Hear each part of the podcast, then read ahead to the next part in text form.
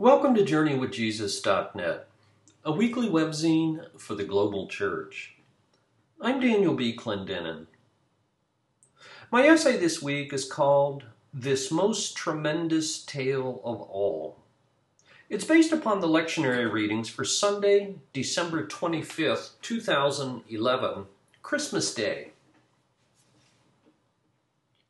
Believers will face many familiar distractions this Christmas week. Retailers will bombard us with the lie that we can spend our way to happiness. Family gatherings will provoke stress and strain.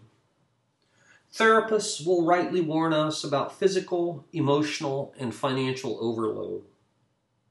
And one of the greatest obstacles to authentic Christian faith is sentimentality. It's hard not to dote on our angelic kids in oversized bathrobes and shepherds with towels for turbans. These distractions, though, are child's play compared to a far more fundamental stumbling block. The stupendous Christmas claim itself, that in the words of 2 Corinthians 5:19, God was in Christ reconciling the cosmos to himself. Authentic faith requires genuine astonishment. Astonishment of the sort that appreciates the borderlands of disbelief. In his book, A Public Faith, 2011, the Yale theologian Miroslav Volf tells how the Canadian philosopher Charles Taylor once heard Mother Teresa explain why she served the poor.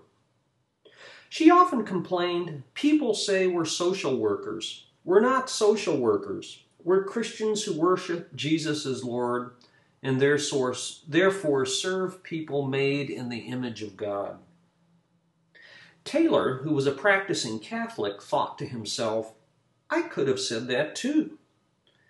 And then, upon further reflection, Taylor then wondered, but could I have meant it? It's easy enough to confess a creed. That's what we do, especially at Christmas. But with Taylor, I ask myself, do I mean it? Annie Dillard laments how casually we make our Christmas confession. In her book, Teaching a Stone to Talk, she writes, does anyone have the foggiest idea of what sort of power we so blithely invoke? Or, as I suspect, does no one believe a word of it? The churches are children playing on the floor with their chemistry sets, mi- mixing up a batch of TNT to kill a Sunday morning. It's madness to wear ladies' straw hats and velvet hats to church. We should all be wearing crash helmets. Ushers should issue life preservers and signal flares. They should lash us to our pews.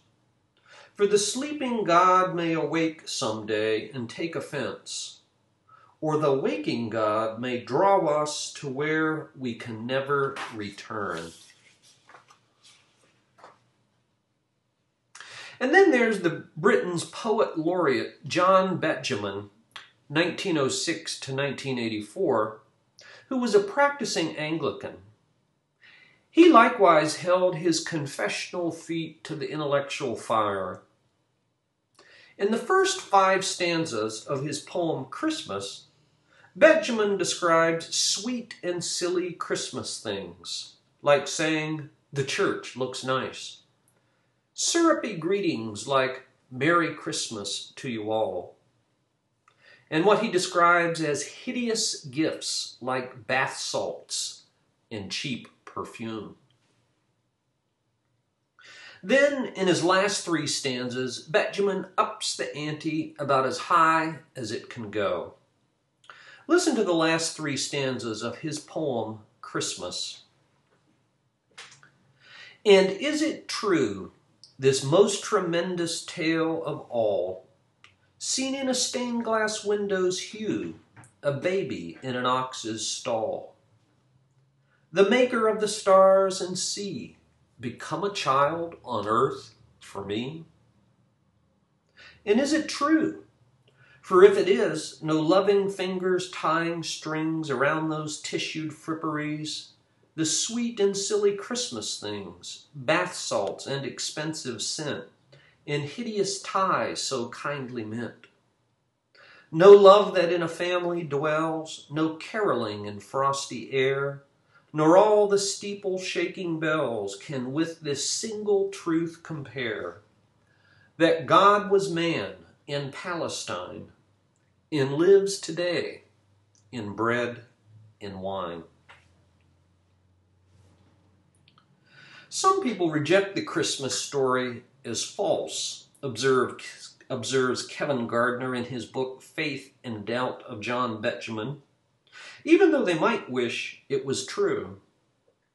I'm reminded, for example, of the British writer Julian Barnes, who admitted that while he doesn't believe in God, he still misses him.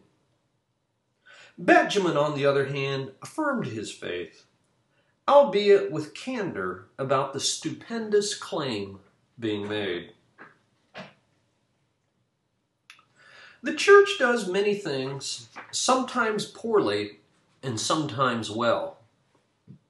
Intellectual inquiry, for example, moral development, community building, peacemaking, interfaith dialogue and alliance, hospitals and schools for those without them, art, music, and care for the poor. But none of these are unique to the church. You can find them all in many other places. What separates the church from all these other worthy pursuits is its liturgical confession that Jesus, the Christ child, is Lord. And so every Sunday, to take just one example, our priests raise the bright red gospel book high above their heads as they process down the center aisle and after placing the book on the altar, they prostrate themselves before the mystery. For the gospel reading, they then repeat this act in reverse, processing back down the aisle into the middle of the congregation, at which point we all pivot toward the gospel and together confess, Glory to you, Lord Christ. If you did that with a volume of Shakespeare, people would think you're nuts. And we too are nuts to do what we do and say what we say every Sunday. Unless, as Betjeman wrote, we're confessing an incomparable truth that invites us not just to honor Jesus, but to bow down and worship him. And after considering whether the earliest believers were deceived or deceiving, you decide whether you too can make that ancient confession. Matthew's birth narrative describes a series of five dreams to tell this stupendous story. Luke appeals to the spirit inspired songs of Mary, Zechariah, and Simeon. John incorporates Greek philosophy about the Logos, connecting creation in Genesis with redemption in Jesus. In the beginning, God created. In the beginning was the Word. What God lovingly created, He will assuredly redeem. This meet this week, many of us will sing the old and anonymous Latin Christmas carol, Good Christians All Rejoice. With its words, Ox and ass before him bow, and he is in the manger now. Christ is born today, Christ is born today. But the Gospels never mention animals at the manger even though they became common in the art and iconography of the Nativity. How did the animals enter the story? What do they signify? The earliest mention of animals at the Nativity is the Gospel of Pseudo Matthew from the 8th century. Listen to this passage from the Gospel of Pseudo Matthew. And on the third day after the birth of our Lord Jesus Christ, Mary went out of the cave, and entering the stable, placed the child in a manger, and an ox and an ass adored him.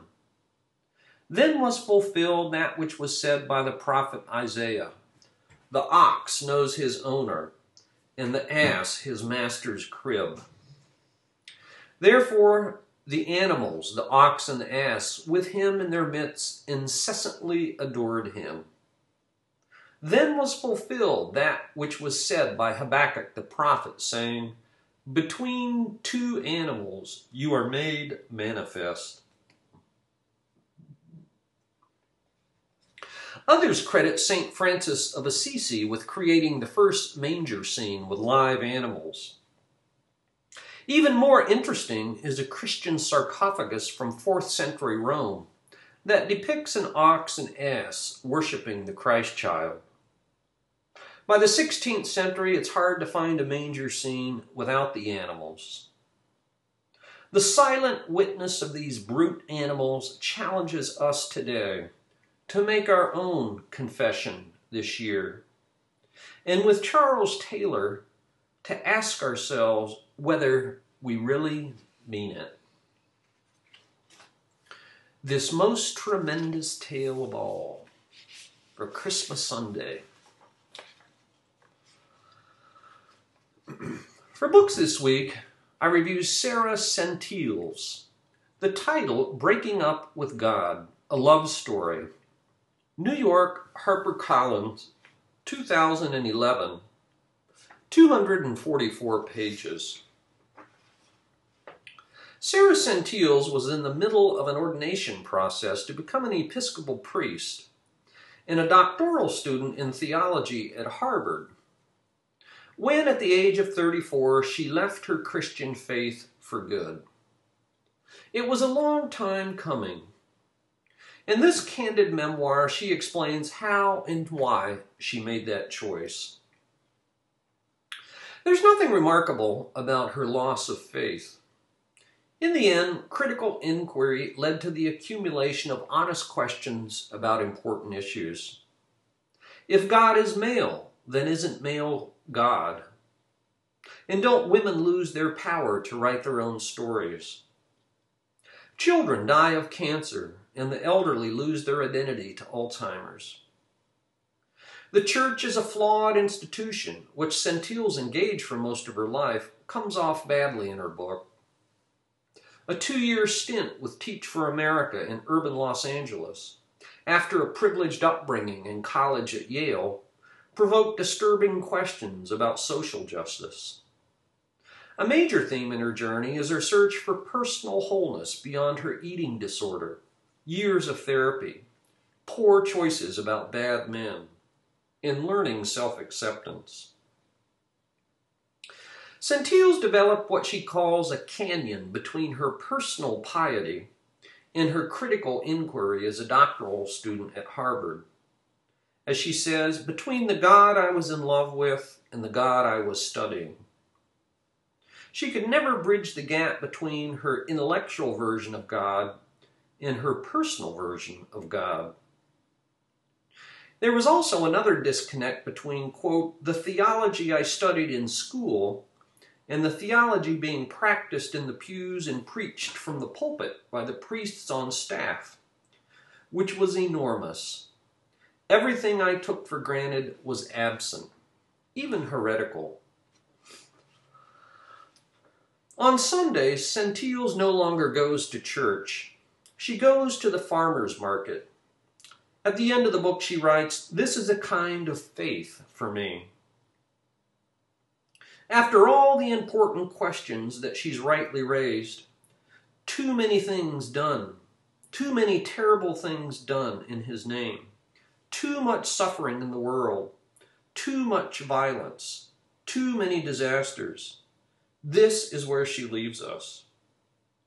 At least her feeble conclusion gives her pause. She writes, Really? You're going to end your book about God with the farmer's market? Yes, I'm going to end my book about God with the farmer's market.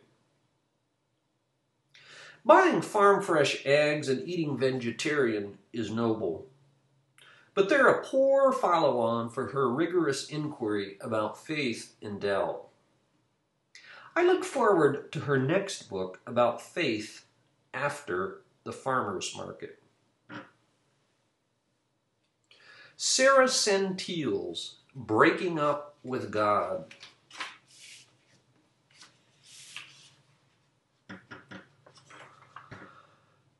For film this week, I review Revenge of the Electric Car, 2011. What a difference five years make. Director Chris Payne ended his 2006 documentary, Who Killed the Electric Car, with the belief that technological innovation and customer common sense cannot be thwarted forever. So now, to speak about the revenge of the electric car might be premature, but Payne's sequel shows that it's definitely returned. Most of his interviews in this documentary focus on three big players. Old school Bob Lutz of GM, who now admits that, quote, the electrification of the automobile is a foregone conclusion, end quote. Entrepreneur Elon Musk, the founder of Tesla electric sports cars, and then Nissan swashbuckling CEO Carlos Ghosn. He also considers a man named Gadget who converts gas guzzlers into EVs. There have been problems aplenty, like the collapse of the economy, the bankruptcy of GM, high prices, sluggish sales, battery life, in the driving range for electric vehicles, but none of this stops the cheerleading. And for the record, the Chevy Volt was Motor Trend's 2011 Car of the Year, and the Nissan Leaf was Europe's 2011 Car of the Year. One question about this nice film why is there not a single mention of Prius? Revenge of the Electric Car. And finally, for poetry, for Christmas Sunday, we've posted a poem by G.K. Chesterton. Chesterton lived from 1874 to 1936. The title of the poem, The House of Christmas. There fared a mother driven forth out of an inn to roam. In the place where she was homeless, all men are at home. This crazy stable close at hand, with shaking timber and shifting sand, grew a stronger thing to abide and stand than the square stones of Rome. For men are homesick in their homes, and strangers under the sun and they lay on their heads in a foreign land whenever the day is done. Here we have battle and blazing eyes, and chance and honor and high surprise. But our homes are under miraculous skies, where the Yule tale was begun. A child in a foul stable, where the beasts feed and foam. Only where he was homeless are you and I at home. We have hands that fashion and heads that know, but our hearts we lost how long ago, in a place no chart nor ship can show, under the sky's dome. This world is wild as an old wives' tale, and strange the plain things are. The earth is enough, and the air is enough for our wonder and our war. But our rest is as far as the fire drake swings, and our peace is put in impossible things. Where clashed and thundered unthinkable wings round an incredible star. To an open house in the evening, home shall, shall men come. To an older place than Eden, in a taller town than Rome to the end of the way of the wandering star, to the things that cannot be and that are, to the place where God was homeless. All men are at home. The House of Christmas by G.K. Chesterton. Thank you for joining us at JourneyWithJesus.net. for Sunday, December 25th, 2011. I'm Daniel B. Clendenin.